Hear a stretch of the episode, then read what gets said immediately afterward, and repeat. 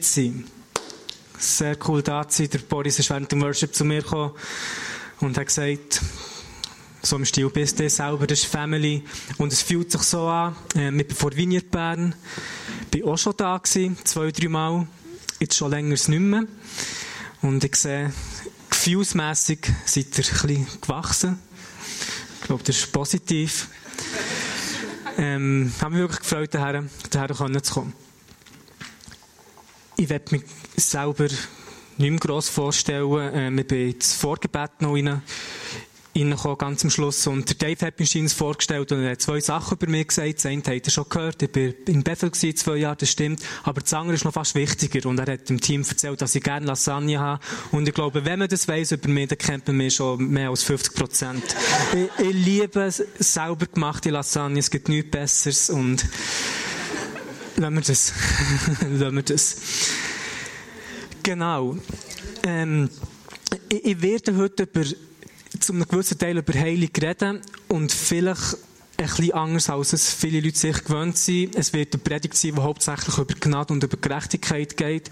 Und ich habe gemerkt in den letzten Jahren, dass das mega zentral ist in Bezug auf Heilung. Es ist wichtig für Heilung für die Personen, die für die Leute beten. Und es ist genauso wichtig für die Leute, die Gebet empfehlen.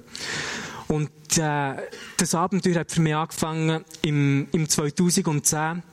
Bin ich, wo ist das gewesen? St. Gallen. Bin ich dort am Reden gewesen.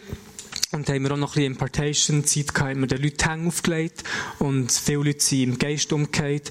Und auf jeden Fall ist am Schluss von dieser Zeit ist, ist einer zu mir gekommen, ein junger Mann, der war vielleicht so 23 gewesen. Ist völlig verwirrt gewesen, hat die Welt nicht mehr verstanden und das hat mich mal gesehen. Und er ist gekommen und hat gesagt, hey, hast du 15 Minuten, ich muss mit dir reden. Und ich habe gesagt, ja, erzähl, was, was ist passiert? Und er hat gesagt, dass während, dem, während der Impartation-Zeit ist jemand von unserem Team zu ihm hergegangen, hat ihm die Hänge aufgelegt und er ist weg gewesen, hat wie ein übernatürliches Erlebnis gehabt. Er erzählt, zwei Engel sind gekommen, ihn wie, ähm, vor das himmlische Tor gebracht. Keine Ahnung, ob es das Tor gibt oder nicht. Auf jeden Fall ist er der gewesen. Und er ist wie Jesus rausgekommen. Er hat ihm die Hänge auf die Schulter gelegt und hat gesagt, mein Sohn, dir ist vergeben, ich liebe dich, du bist gerecht.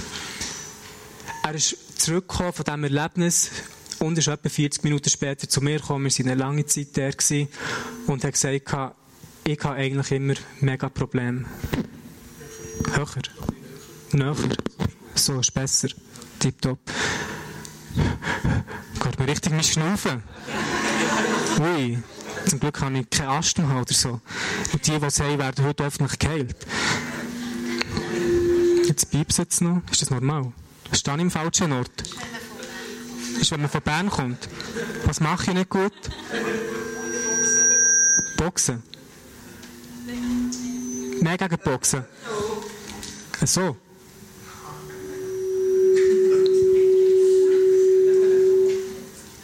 Soll ich das Mikrofon nehmen? Gut. Sowieso in diesem Umfeld mehr bewegen. Kann man irgendwie jemand mit Kreide oder mit Klebe...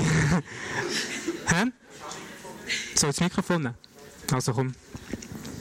Mach einfach so. Du kannst mir helfen, das rauszunehmen. So.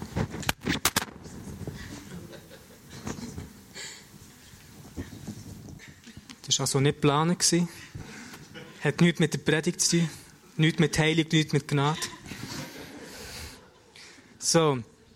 Und der junge Typ ist zu mir gekommen und hat gesagt, er hat ähm, immer mega Probleme mit Depressionen, ist mega viel beim Psychiater gewesen. Und ihm sein Ding ist, er hat praktisch jede Sekunde, mehrmals in Minuten, immer die Gedanken gehabt, so von Selbstverurteilung, von sich selber richtig schlecht anzuschauen.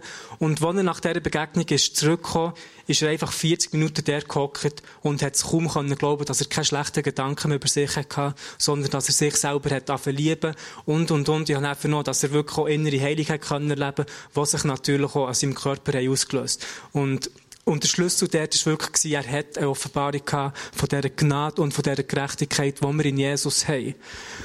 Auf der anderen Seite, wenn, wenn es Leute gibt, die ein Herz haben und immer wieder für Kranke beten wollen, ist es, ich habe immer wieder Probleme mit dem, wo ich mir selber versuche zu reflektieren. Hey, habe ich genug Bibel gelesen? Habe ich genug gefastet? Habe ich all meine Sünden bekennt? Und, und, und. Finde mich oftmals immer wieder in diesem Leistungsdenken, hey, habe ich genug Sachen gemacht, damit ich wie würdig bin, die Sachen können jetzt sehen.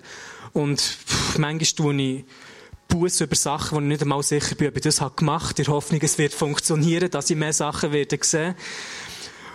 Und darum wird es euch hoffentlich gut tun, das zu hören, was ich, was ich heute, was ich heute wieder erzählen Wir haben im Sommer, ist die Mami von meinem besten Kollegen, habe mehrmals Weihnachten mit ihr gefeiert, mit der Familie, ähm, ist an Krebs gestorben. Das war extrem hart für mich persönlich gewesen. Sicher auch für meinen besten Kollegen natürlich. Offensichtlich. Und, und es hat mega viele Fragen in mir aufgelöst. Extrem viele Fragen. Ich habe, ich habe mir wie gesagt, hey, ähm, es gibt wie zwei Entscheidungen, die man machen kann, wenn man so etwas erlebt. Entweder geht man richtig nach Krebs oder richtig nach Heilung oder man macht einen Schritt zurück. Und vor zwei Wochen bin ich in Brasilien gewesen und hat mir dann gesagt, ihm sein Großvater ist kurz vor dem Tod. Er hat Krebs, ob ich nicht irgendwie Zeit finden kann, dass wir zu ihm beten können. Ich habe gesagt, ich bin hier, ich habe easy Zeit. Und ich habe gemeint, es wird eine fünf- bis zehnminütige Autofahrt. Und die Autofahrt war nach anderthalb Stunden. Da habe ich mich ein bisschen aufgeregt, weil es so lange ist gegangen. Habe nicht damit gerechnet. Und wir sind wir sind zu ihm gegangen. Die Familie hat sich eigentlich schon damit abgefunden, dass er, ähm, dass er wird sterben. Die Doktor haben auch wie keine Therapie mehr machen und dann bekomme ich heute Morgen auf dem Zug daher auf Aro folgende Nachricht. Hey Andrea, bla bla bla bla bla bla. Great news about my grandfather. Super Nachrichten über meinen Großvater. Er ist wieder ähm, zum Doktor gegangen. Die Doktor hat gesagt, der Krebs ist extrem krass zurückgegangen. Sie wissen nicht genau, was passiert. Ähm, es ist immer noch ein bisschen dort. Und jetzt werden sie wieder ähm, Therapie können machen Ich sage nicht, er ist komplett geheilt. Ich bin davon überzeugt, dass in dem Moment, wo wir für ihn gebetet etwas gebrochen ist und dass die Heilung jetzt wirklich am Gehen ist. Ich meine, das ist doch super. Der Krebs ist extrem zurückgegangen. Die Doktor haben Freude, wir haben Freude und er natürlich auch. Genau. Aber wenn man wie in diesen Lebensstil reinkommt, für Kranke zu beten, dann wird, und wenn man nicht die Sachen sieht, die man will, will sehen wird sehen, dann wird der Find kommen und er wird dich attackieren und wird versuchen, Gedanken in einzupflanzen, die dir selber plötzlich fast reflektieren, damit wie deine Sicht vom Kreuz weggenommen wird. Und darum habe ich das Gefühl, habe ich wirklich extrem den gehabt, ich soll heute über Gnade reden und über Gerechtigkeit in Jesus.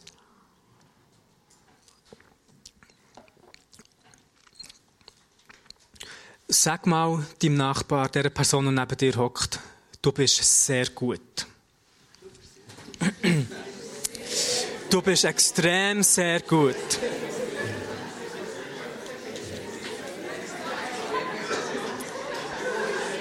Gut, stopp, stopp, stopp, stopp.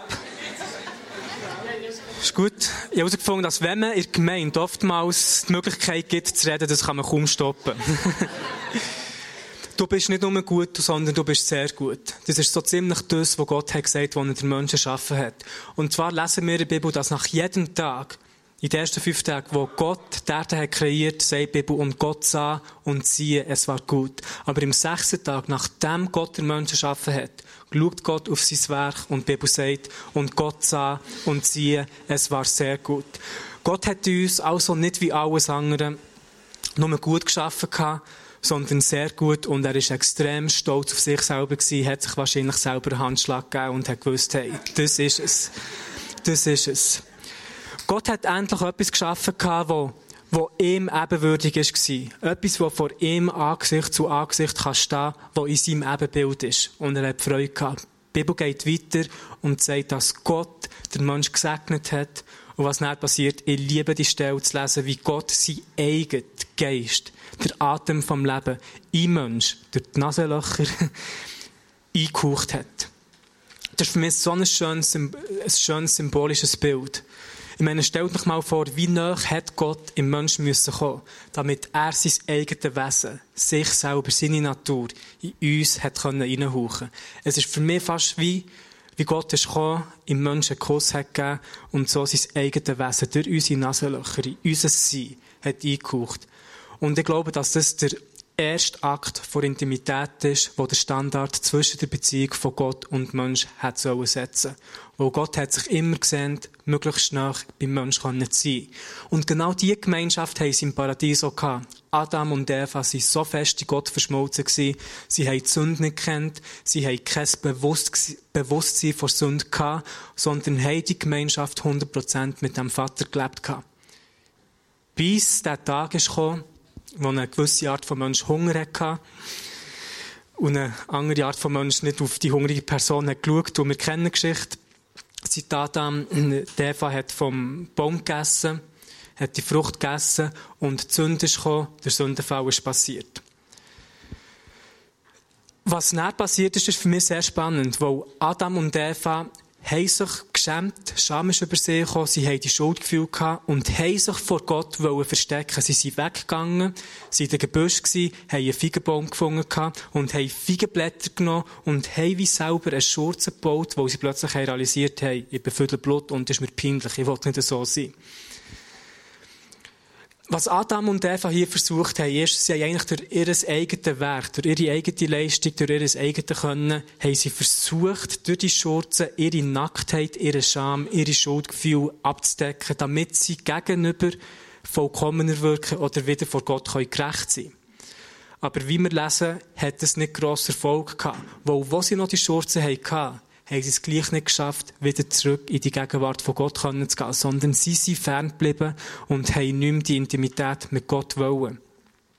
Und das ist ein wichtiger Punkt, weil Sünde trennt Gott nicht vom Mensch, sondern Sünde trennt der Mensch von Gott.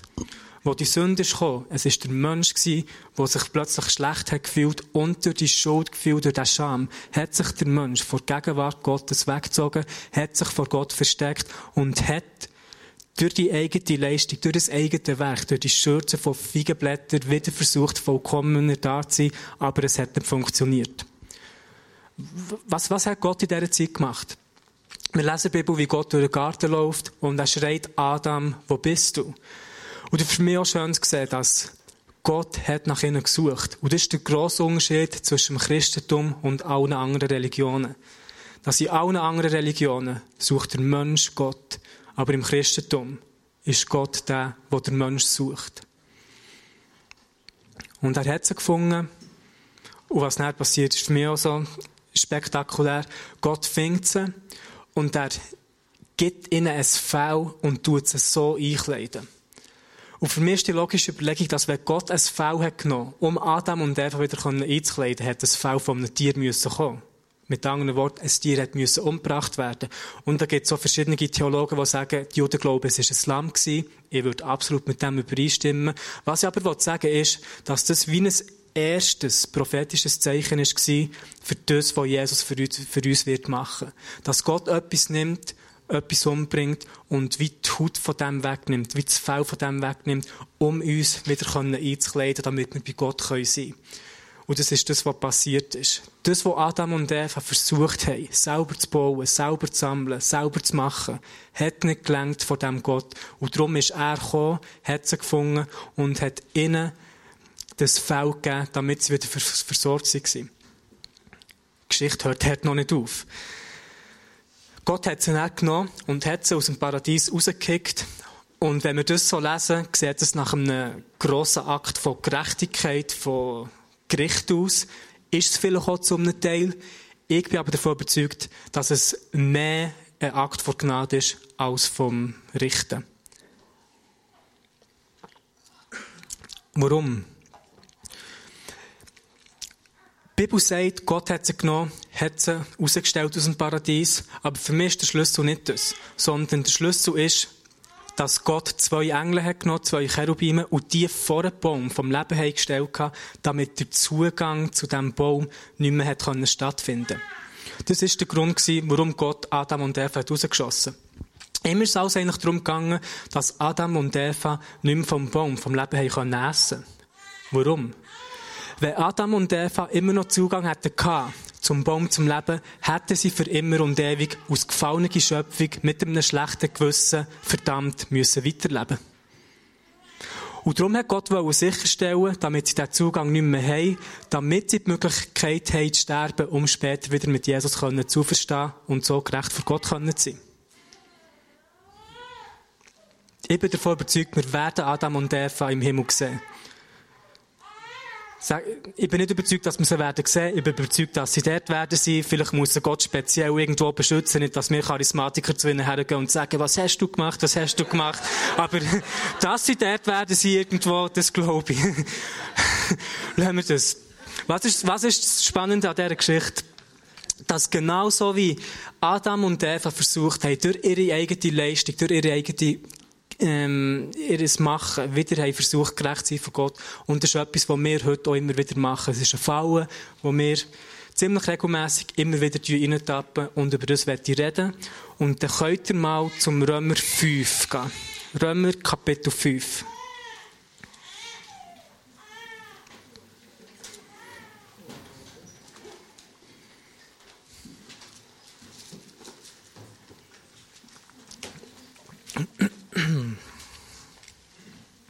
Römer Kapitel 5, Vers, tun wir mal Vers 19. Ich habe eine Eberfelder Bibel, das klingt immer alles so kompliziert. Vor allem der Vers habe ich jetzt gesehen.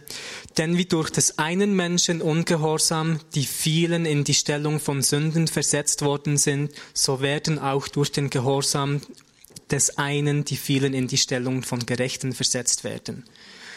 Heißt eigentlich nichts anderes. Genau wie durch den Ungehorsam von einer Person viele zu Sünder sind worden, genauso werden durch den Gehorsam von einer Person viele zu Gerechten gemacht werden. Die Bibelstelle, der Vers redet von zwei verschiedenen Personen, vom Adam und von Jesus. Das heisst, da kann man eigentlich wie sagen, genau wie durch den Ungehorsam von Adam viele zu Sünder sind worden, genauso sind durch den Gehorsam von Jesus viele zu Gerechten worden. Wir kennen den Teil, dass durch den Gehorsam von Jesus viele zu Gerechten sind gemacht worden. Wir, wir wissen, oftmals nur im Kopf, dass durch sein Werk, durch das Kreuz von Jesus, wir gerecht sind worden. Diesen Teil werde ich heute nicht, mal den werde ich antapseln. Aber der andere Teil ist für mich genauso spannend und genauso wichtig und der gehört mir nicht so viel. Dass durch den Ungehorsam vom Adam viele zu Sünder sind worden. Überleg dir das mal. Hast du gewusst, dass du nicht deine eigene Leistung ein Sünder bist? Ich meine, wir alle sind aus Sünder geboren worden. Und im Bauch, aus Embryo-Fötus, hast du nicht die Möglichkeit, irgendwie zu sündigen. Nicht einmal als Baby, wenn du auf die Welt kommst, hast du die Möglichkeit zu sündigen. Ausser dir, ich habe es irgendwie geschafft, sogar dann. Und zwar hat meine Mami erzählt immer wieder, dass, als ich auf die Welt bekommen hat mir der Doktor aufgelöpft und ich habe ihn gut angebisselt. Warum? Weil ich schon als Sünder bin aus der Welt gekommen, ist es in meiner Natur gewesen, schlechte Sachen zu machen. Wir alle sind aus Sünder geboren und weil das unsere Identität war, hat es automatisch unser Handeln bestimmt. Es ist nicht dein Handeln das dich zu einem Sünder hat gemacht, sondern Un Ungehorsam vom Adam, was dich dazu bewegt hat, zu sündigen, wo sie in unserer Natur war. Und das ist etwas, was ich glaube, müssen wir verstehen. Weil, wenn wir das Gefühl haben, dass wir durch unser Sündigen zu Sünder sind worden, lassen wir immer wieder eine Tür offen, wo wir glauben, dass wir durch unsere gerechten Taten gerecht sein können. Aber wie mehr, dass wir verstehen, dass wir nicht durch unsere eigene Leistung Sünder waren, umso einfacher wird es akzeptieren, dass wir nicht durch unsere eigene Leistung gerecht sind worden. Oder gerecht können werden. Und in dem Moment, wo wir verstehen, dass wir eigentlich ist das Ganze noch viel schlimmer, als ich gedacht Es geht noch weniger um uns, als ich jemals das Gefühl hatte. ich meine, wir sind nicht einmal richtig Schuld, dass wir Sünder waren und wir sind nicht einmal Schuld, dass wir gerecht wurden. Und das ist etwas Gutes. Weil wie mehr dass wir verstehen, dass es gar nicht um uns geht, umso mehr werden wir uns öffnen, seine Gnade zu empfangen. Wo, und das ist, wird das sein, was uns zu einem heiligen und gerechten Lebensstil wird leiten. In dem Moment, wo wir verstehen, dass Gerechtigkeit nicht der Werk kann verdient werden, sondern nur der Gnade kann empfangen werden, wird der Moment sein, wo Gott seine Gnade in dein Herz wird können und es wird der Moment sein, wo wir einen gerechten und heiligen Lebensstil vor Gott und vor Menschen werden können leben. Es geht also nicht darum, was wir für Jesus machen können, sondern es geht ganz allein darum, was er bereits für uns hat gemacht hat. Weil unsere Identität kommt nicht von dem, was wir alltäglich machen, sondern von dem, was Jesus ein für alle Mal am Kreuz hat gemacht. Und wir sind die gerechten Leute. Und das heisst, wenn du sündigst, wirst du nicht zu einem Sünder. Wenn du versagst, wirst du nicht zu einem Versager. So, so lange, dass du Jesus in deinem Leben hast aufgenommen und die persönliche Beziehung mit ihm lebst. Wenn du auf der anderen Seite den Jesus nicht kennst, wird dich noch so jede gerechte Tat nicht zu einer gerechten Person machen können. Weil es ist nur sein Gehorsam und sein vollbrachte Werk im Kreuz, das uns gerecht machen kann. Und sagen das übrigens absolut nicht, um irgendwie euch eine Lizenz zu geben und zu sagen, hey, macht was der das spielt keine Rolle. absolut im Gegenteil. Absolut im Gegenteil.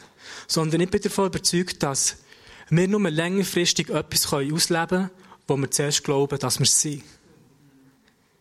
Wenn du nicht kannst glauben, dass du gerecht bist, dann wirst du längerfristig nicht gerecht und heilig können leben. Es wird nicht funktionieren, es wird extrem hart. Dein Leben wird längerfristig das widerspiegeln, was du selber über dich glaubst. Und Jesus ist ans Kreuz gegangen, um uns zu sagen, hey, du bist gerecht. Und wenn wir unseren Glauben in die Wahrheit werden einsetzen, wird es in unserem Leben automatisch sichtbar sein. Es geht also nicht, nicht darum, das Richtige zu machen, sondern das Richtige zu glauben. Im Alten Testament hat man das Richtige gemacht, um versucht, gerecht zu werden. Im Neuen Testament glaubt man das Richtige und man ist gerecht. Und das Richtige zu glauben, führt automatisch dazu, das Richtige zu leben. Es ist die Art und Weise, wie das Reich Gottes funktioniert. Von innen gegen außen. Wir glauben die Wahrheit und die richtigen Gefühle und Handlungen werden dem Glauben folgen. Vielleicht kennt ihr die Bibelstelle im Römer 14, 17, wo sagt, dass das Reich Gottes nicht Essen und Trinken ist. Eben leider nicht. Aber es ist Gerechtigkeit, Frieden und Freude im Heiligen Geist. Was ist das Reich Gottes? Es ist Gerechtigkeit, Frieden und Freude im Heiligen Geist. Es fängt damit, der erste Punkt, Gerechtigkeit, ist der geistliche Aspekt, der hier abdeckt wird. Dass wir geistlich sehen, unser Geist ist 100% gerecht vor Gott. Falsche Wege sind richtig gemacht worden. Und weil wir wie wissen, wie glauben, dass wir gerecht sind vor Gott, hat unsere Seele Frieden. Es ist Gerechtigkeit, Frieden. Unsere Seele hat Frieden mit dem Wissen, ich bin 100% angenommen. Ich bin 100% akzeptiert. Ich muss nicht mehr leisten, um geliebt zu werden, sondern ich bin schon 100% geliebt. Und das kommt von der Gerechtigkeit. Darum können wir den Frieden empfangen. Und das hat natürliche Auswirkungen auf unseren Körper. Wir können Freude zeigen. Und Freude ist laut der Bibel die beste Medizin. Das Reich Gottes ist Gerechtigkeit, Frieden und Freude. Es deckt 100% den geistlichen Aspekt ab, den seelischen Aspekt und den körperlichen Aspekt. Aber es fängt alles an mit der Gerechtigkeit. Zu glauben, dass man gerecht ist, weil das Reich von Gott von innen gegen außen wirkt.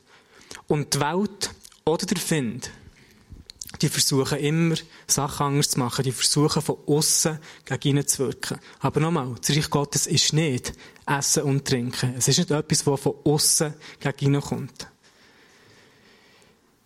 Sagen wir, du machst eine gerechte Tat. Weil du eine gerechte Tat hast gemacht, fühlst du dich plötzlich gerecht. Und weil du dich plötzlich gerecht fühlst, glaubst, dass du gerecht bist. Das ist falsch. Das ist falsch. Weil es ist sein Werk, das uns gerecht gemacht hat. Und unser Glaube in das Werk sollte dazu führen, damit Gefühle und Handlungen dem werden folgen.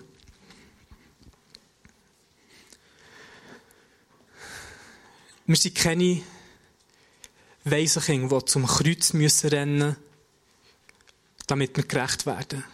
Wir sind Söhne und Töchter von Gott, von Gott, die vom Kreuz hinweg leben wo wir bereits gerecht sind. Wir müssen nicht zum Kreuz herleben, damit uns vergeben wird, sondern vom Kreuz hinweg, wo bei uns bereits ist vergeben worden. Und ich sage mit dieser Aussage nicht, dass wir keine ähm, Sündenbekenntnis müssen machen, dass wir nicht müssen um Vergebung bitten. Das habe ich nicht gesagt. Was ich aber sage, ist, dass wir nicht dafür müssen arbeiten. Dass wir es frei empfangen können.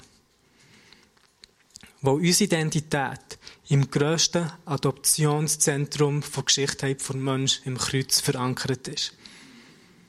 Geliebte Söhne, geliebte Töchter. Es gibt nichts, was kommen kann und es wird ändern kann. Es gibt nichts, was du machen kannst. Es gibt nichts, was du nicht machen kannst. Du bist es einfach.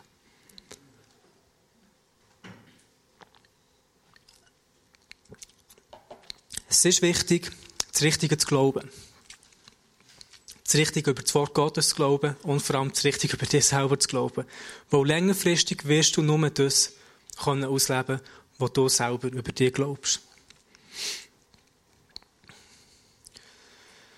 Darum müssen wir aufhören, immer zu diesen Feigenbäumen zu gehen und aus diesen Feigenblättern die Schurzen müssen zu basteln.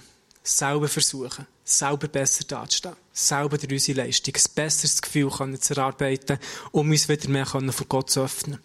Es, wird nicht viel bringen. Und es ist nicht spannend, dass Jesus im Neuen Testament einen Feigenbaum verflucht. Kann es sein, dass Jesus einen Feigenbaum verflucht, wo das der Ursprung war, symbolisch gesprochen, von Selbstgerechtigkeit? Hm. Ich glaube ja, unter anderem. Wo Jesus wollte zeigen, die Selbstgerechtigkeit, die die Menschen immer wieder versucht zu erlangen, die soll verflucht werden, wo sie eh keine Frucht bringt, wo Jesus hat an diesem Baum auch keine Frucht gefunden. Und hat damit sagen, hey, die Frucht wird das sein, was ich am Kreuz machen werde. Für alle Leute, für alle Personen. Und ich weiss so Sachen, ich habe so Sachen nie genug gehört, ich sage euch ähm, Es braucht ein, zwei Stunden. und wenn ich daran denke, oh, da komme ich wieder in diesen Frieden hinein und versuche einfach das zu empfangen. Versuche einfach das zu empfangen. Einfach herzukommen und zu sagen, Vater, es tut so gut zu wissen, ich, ich kann es nicht. Und es ist noch besser zu wissen, ich muss es nicht können. Sondern wenn ich dir mache, ist das mehr als genug. Und es lenkt. Du längst. Du bist genug. Er ist so zufrieden mit dir. Mehr als dass du mit dir selber bist. ja, mit mir selber. Sagen wir, du bist heute zum Worship gekommen. Du hast eine, nicht eine gute Woche hinter dir. Du hast schlechte Sachen gedacht, gemacht und, und, und. Und die ersten zehn Minuten vom Worship hast du das schlechte Gefühl, durch den Scham müssen durchkämpfen, durch die Schuldgefühl. Und erst nach zehn Minuten hast du dich öffnen um komplett ihn anzubeten, um von ihm zu empfangen, um die Intimität mit ihm einzugehen. Wenn dir das ab und zu passiert, dass du dich zehn Minuten oder so schlecht fühlen damit du dich für Gott kannst öffnen gibst du eigentlich zum Ausdruck, dass das, was Jesus im Kreuz hat gemacht, nicht lenkt, sondern du selber noch ein bisschen leiden musst, um das zu empfangen, was Gott dir geben will. Und wir haben das Gefühl, es ist demütig. es ist vielleicht, nein, es ist nicht demütig, es ist dumm. es ist dumm. Schaut, wenn ich schaue im Alten Testament, die Leute müssen extreme Opfer bringen, um vor Gott besser dazustehen. Das macht demütig, ja. Aber im Neuen Testament ist plötzlich alles anders. anders. Dann bringt plötzlich Gott das Opfer, damit man empfangen kann. Und das zu realisieren, macht doch noch viel demütiger, oder nicht? Darum, wenn du heute bist da und du hast die 10 Minuten verloren, gang heute am Abend heim und gewinn sie wieder zurück. Gewinn sie wieder zurück. Du musst nicht ein schlechtes Gewissen haben, sondern wenn du realisierst, oh, auch wenn ich das habe gemacht, ich kann mich gleich jetzt öffnen, gibt es absolut ein Lächeln zum Vater, wo er weiss, hey, die Person hat es realisiert. Du kannst es selber nicht, du musst es selber nicht. Sondern hier, der Preis ist zahlt. Empfang die Gnade, die du nicht hast verdient. Und das ist das, was Gnade ist, unverdiente Gunst von Gott. Und ich habe wirklich so ein Herz gesehen, dass, dass wir aus Lieb Christi, Christ das mehr verstehen können. Die Gnade, die Akzeptanz vom Vater, zu wissen, es gibt nichts, was ich zu diesem vollbrachten Werk hinzufügen kann. Es gibt nichts, was ich wegnehmen kann. sondern es ist ein für alle Mal gemacht. Er hat den Preis gezahlt. Ich habe gemerkt, wenn Leute es realisieren, das wird innere Heilung bringen und das wird sich auf den Körper auswirken. Genau viel so mit chronischen Zeugs und Sachen. Werden wir dort mehr Durchbrüche sehen. Wir haben, ähm, wir haben eine junge Dame in der Gemeinde und ich habe ihr einfach ein paar Wahrheiten erzählt. Die hat über Jahre hinweg chronische Migräne gehabt, so stark, dass sie Medis hat genommen, was sie eigentlich nicht hat dürfen, aufgrund von jungen Alter. Und wo sie wie die Sachen hat auf kapieren, Begegnungen mit Gott hatte. Sie hat übrigens so mega schlecht gesehen, wegen der Kopfschmerzen, hat es irgendwie Zusammenhang gehabt. Und ich weiss noch, wo, wo Leute für sie gebetet haben, sie hat eine Begegnung gehabt mit der Liebe von Gott, kommt zurück von dieser Begegnung und hat plötzlich kapiert, hey, ich habe, ich habe keine Kopfschmerzen mehr. Und ich, ich sehe wieder besser. Hat aufgehört mit den Medis, ist geheilt und hätte dann so müssen, mit dem Doktor, mit einem Professor ein Gespräch müssen haben weil er nicht gewusst was ist abgegangen. Und das alles, die Heilung, ich bin davon überzeugt, das ist aus dem heraus passiert, wo sie dafür realisieren, wie geliebt das ist, wie gerecht das ist. Gott ist besser, als wir das Gefühl haben. Es gibt nichts, was du machen kannst, damit er sich von dir wird entfernen Es gibt nichts, was du machen kannst, wo der Vater das Gefühl hat, jetzt längt's, ich gehe. Er wird dich nie verlassen. Es hat nicht eine Situation in deinem Leben gegeben, wo sich Gott jemals von dir hat abgewendet. Nicht eine. Vielleicht gibt es jetzt Leute hier, die denken, hey, das klingt alles so gut, aber hat sich Gott nicht auch von Jesus abgewendet. Kennt ihr die Geschichte im Kreuz, wo Jesus stirbt und plötzlich schreit er, mein Gott, mein Gott, warum hast du mich verlassen? Was der passiert ist, das ist extrem spannend. Jesus geht ans Kreuz. In dem Moment nimmt er alle Sünden, Vergangenheit, Gegenwart und Zukunft von Menschheit auf sich. Er wird zur Sünde. Jesus stirbt nicht nur für dich, er stirbt aus dich. Und in dem Moment, wo das alles passiert, schreit Jesus, mein Gott, mein Gott, warum hast du mich verlassen? Es ist das einzige Mal, wo Jesus, der Schöpfer, nicht aus Vater adressiert, sondern aus Gott. Es ist etwas passiert, wo sich Jesus hat ferngefühlt von Gott und er hat nicht mehr als Vater annehmen sondern hat geschrien, mein Gott, mein Gott. Die Intimität ist wie gebrochen Was ist hier genau passiert? Ich bin aufgewachsen, für die meisten von euch wahrscheinlich auch. Und wir haben gehört, in dem Moment war so viel Sünde auf Jesus gewesen, dass Gott es hat angeschaut und hat gedacht, ich kann das nicht mehr anschauen, ich muss mich entfernen. Wie viele von euch haben schon mal so etwas Ähnliches gehört? Vielleicht bin ich der Einzige. Ich glaube nicht, dass das stimmt. Und ich werde gleich erzählen, warum. Es macht für mich nicht Sinn, wo ich nicht das Gefühl habe, dass Sünde so eine grosse Kraft kann haben, damit sich Gott von der muss fernhalten Ich bin davon überzeugt, dass Gott so viel Kraft hat, dass sich die Sünde von ihm muss fernhalten Schon mal, wenn ich das Leben von Jesus anschaue, er war praktisch nur bei den Sündern und hat nur das gemacht, was er gesehen der Vater machen. Das heisst, für Gott ist Sünde nicht so beeinträchtigend, wie wir das oftmals vielleicht das Gefühl haben. Aber nochmal die Frage, was ist denn genau passiert? Um das besser zu verstehen, werde ich, dass wir heute zusammen zum Psalm 22 gehen. Psalm 22, ich gebe euch einfach das Quartier, noch nicht die genaue Adresse.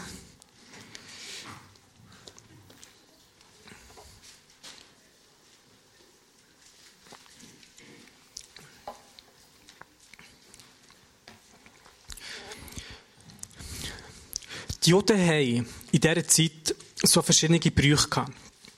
Die Juden haben dazu mal Tora extrem gut kennt. Viele sogar ähm, auswendig, die Pharisäer zum Beispiel. Was die Juden zu dieser Zeit haben gemacht, sie haben alle messianischen Stellen haben sie eigentlich praktisch auswendig gelernt. Die haben das Zeugs immer wieder gelesen, die Kinder haben das gelernt in der Synagoge und, und, und. Und sie haben das bewusst gemacht, dass wenn der Messias kommt, sie ihn möglichst schnell können erkennen aufgrund von dem, was er ist, aufgrund von dem, was er macht, wo sie die Sachen, die über ihn geschrieben wurden, möglichst auswendig haben wollen wissen. Und ein anderer Brauch, wo was sie auch noch gemacht haben, ist, dass sie oftmals ähm, eine gewisse Passage, eine gewisse Stelle, in unserem Fall einen gewissen Psalm haben genommen und wie der erste Satz oder die ersten zwei Verse haben gelesen haben und eigentlich wie eine ganze Referenz auf die Passage haben wollen machen. Das heisst, jetzt ein Beispiel, ein Jod hat den ersten Vers vom Psalm 70 vorgesagt vor allen Leuten und alle Leute haben gewusst, er nimmt Bezug auf den ganzen Psalm 70. Macht das Sinn? Jetzt ist Psalm 22 eine sehr bekannte messianische Stelle. Die Juden haben, den ganzen Psalm extrem gut kennt. Das wäre wie heute, keine Ahnung, ein Justin Bieber-Lied vielleicht. Man hat gewusst, dass wenn das jemand sagt, was in diesem ganzen Lied ist oder in diesem ganzen Psalm.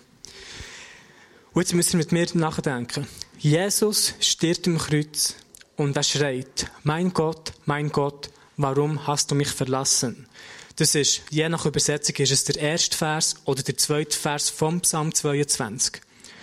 Und Jesus hat eigentlich hier, in diesem Moment, Referenz genommen auf den ganzen Psalm 22. Und wir werden nicht den ganzen Psalm lesen, das sind Hausaufgaben für euch, die ich euch gebe, sogar am Sonntag.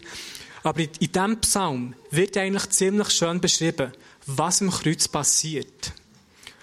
Und jetzt stellt euch vor, du als Jod bist um das Kreuz gewesen, wo du hast das Gefühl gehabt, yes, endlich tun wir den Gotteslästerer umbringen, es ist Gerechtigkeit, wir haben lange auf das gewartet. Und plötzlich schreit die Person, mein Gott, mein Gott, warum hast du mich verlassen? Und all die Juden haben sich in dem Moment sofort daran erinnert, was in diesem Psalm 22 steht. Und haben realisiert, dass das, was sie jahrelang haben gelernt, immer wieder haben gehört, haben gelesen, sich eins zu eins vor ihren Augen abspielt. Und darum sagen sie näher, wahrlich, wahrlich, das war der Sohn Gottes. Und es ist spät gewesen. Und es ist spät gewesen. Zurück zu meiner Frage. Wo Jesus hat gesagt, mein Gott, mein Gott, warum hast du mich verlassen? Hat er das ernst gemeint? Er hat sich verlassen gefühlt von Gott. Warum? Jesus ist absolut 100% perfekt. Er hat nicht eines in seinem Leben ein Bewusstsein von Sünde gehabt. Und in dem Moment hat er sich das erste Mal so gefühlt, wie wir uns fühlen, wenn wir etwas so richtig verbocken. Nämlich, wie sich Gott würde entfernen. Aber nochmal. Sünde trennt Gott nicht vom Mensch, sondern Sünde trennt der Mensch von Gott. Vers 25 vom Psalm 22. Denn er hat nicht verachtet, noch verabscheut das Elend des Elenden, noch sein Angesicht vor ihm verborgen. Und als er zu ihm schrie, hörte er. Versteht ihr das? Jesus hat in diesem Moment eine Illusion erlebt, die wir auch immer wieder haben. Dass wenn wir etwas verbocken, oder dass wenn wir in einer schlechten Zeit sind, wir die Gegenwart nicht spüren. Wir das Gefühl haben, Gott hat sich entfernt. Und dabei sind es wir, die uns von ihm entfernen. Das erste Mal im Leben hat Jesus das erlebt, was wir erleben. Unsere Sünde hat Gott nicht von Jesus getrennt. Aber unsere Sünde hat Jesus von Gott getrennt. Mein Gott, mein Gott, warum hast du mich verlassen? Es ist der grösste Leidensschrei, den die Menschheit je gehört Und gleichzeitig die mächtigste Siegesansprache. Wo Jesus hat es gesagt, damit wir so etwas nie mehr müssen sagen.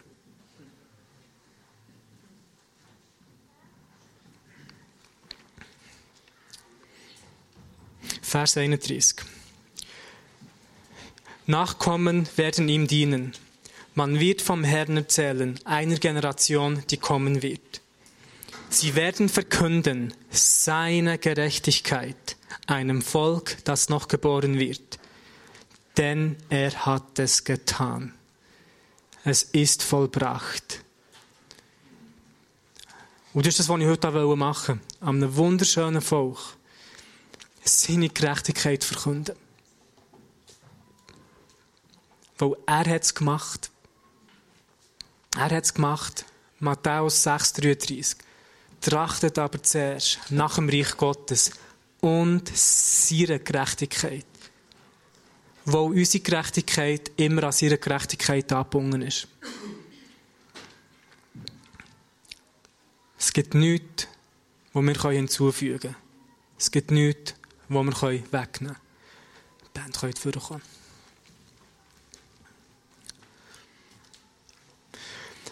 Ich werde aufhören mit einem enormen Mann Gottes, der vor ein paar tausend Jahren hat gelebt der König David. Der König David hatte eine Offenbarung über das Wesen von Gott gehabt. Vor dem Kreuz, wo viele von uns nicht einmal nach dem Kreuz haben. Ich werde es vorlesen, könnt es eintrinken, einsaugen. Könnt es auch selber lesen. Psalm 139.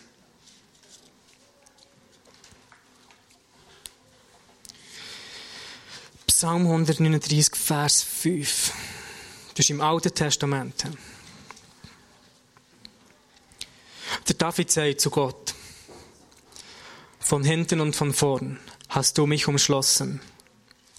Du hast deine Hand auf mich gelegt. Zu wunderbar ist die Erkenntnis für mich, zu hoch.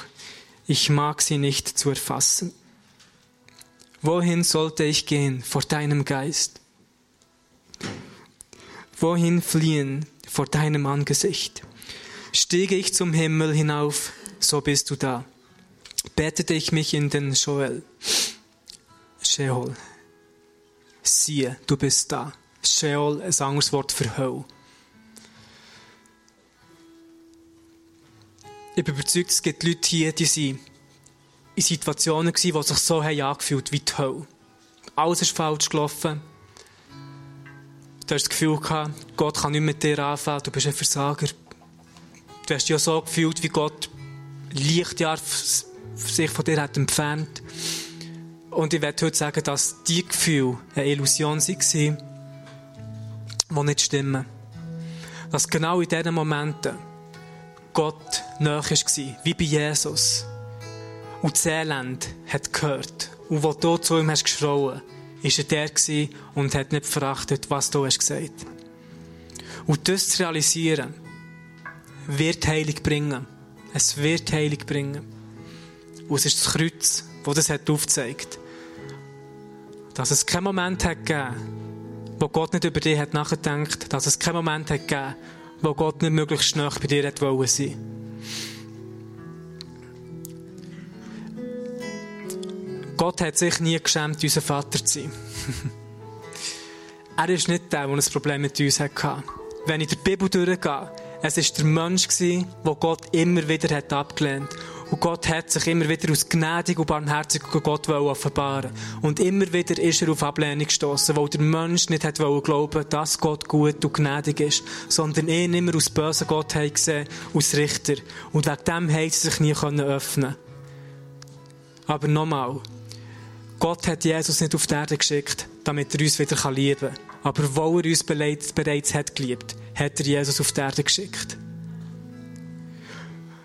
Gott hat Jesus nicht auf die Erde geschickt, damit er sein Denken gegenüber uns ändern kann, sondern er hat Jesus auf die Erde geschickt, damit wir unser Denken gegenüber ihm ändern können. Jesus ist nicht auf die Erde gekommen, weil wir wertlos waren. Er ist auf die Erde gekommen, weil wir wertvoll waren. Und das Beste, was wir für ihn machen können, ist das zu umarmen, was er für uns gemacht hat. Das ist das, was ihm die grösste Herrlichkeit gibt. Bevor, wo wir, bevor dass wir jemals im Adam verloren waren, hat Gott uns schon in Jesus gefunden. Tut doch eure Hang aufs Herz. Die, die euch auch das Herz auf die Hand tun. Noch niemand gefunden, was er geschafft hat. Und Vater, das ist das, was ich dir darum bitte das wahre und das reine Evangelium, Herr. Schenkt uns der Geist vor Weisheit und vor Offenbarung, Herr. Was es bedeutet, geliebt sein von dir, was es bedeutet, die Gnade dürfen zu haben, gerecht dürfen zu sein, Herr. Gib uns einfach das Bewusstsein in unserem Alltag, Vater, damit wir 100% akzeptiert, geliebt und gerecht sind. Und der Glaube unser Lebensstil wird bestimmen. Und Vater, genau für die Leute, die, die durch Situationen sind durchgegangen, wie dein Sohn, die durch Situationen sind durchgegangen, wo sie das Gefühl hatten, ich habe versagt. Wer bin ich schon? Gott, du kannst nichts mit mir anfangen. Du bist weit weg von mir. Genau für die Leute bitte, dass die Offenbarung in ihr Leben hineinkommt wie ein Erdbeben und alles wird durchschütteln, Herr. Und dass die Heilung wird bringen, was sie brauchen, wenn sie realisieren, du bist da. Es gibt keinen Ort, wo du nicht bist. Es gibt keinen Ort, wo du nicht bist gewesen. Und es gibt keinen Ort, wo du nicht wirst sein. Dass du, Jesus, selber hast versprochen, in Matthäus 28, dass du bei uns wirst sein, für immer. Im Hebräer, dass der Heilige Geist in uns ist und uns nie wird verlassen. Ich bitte dir das, Vater. Lass du das über deine Kinder, über dein Tempel kommen. Als ganz allein du, Jesus, das bekommst, wo du den Preis dafür hast gezahlt. Im Namen Jesus. Amen.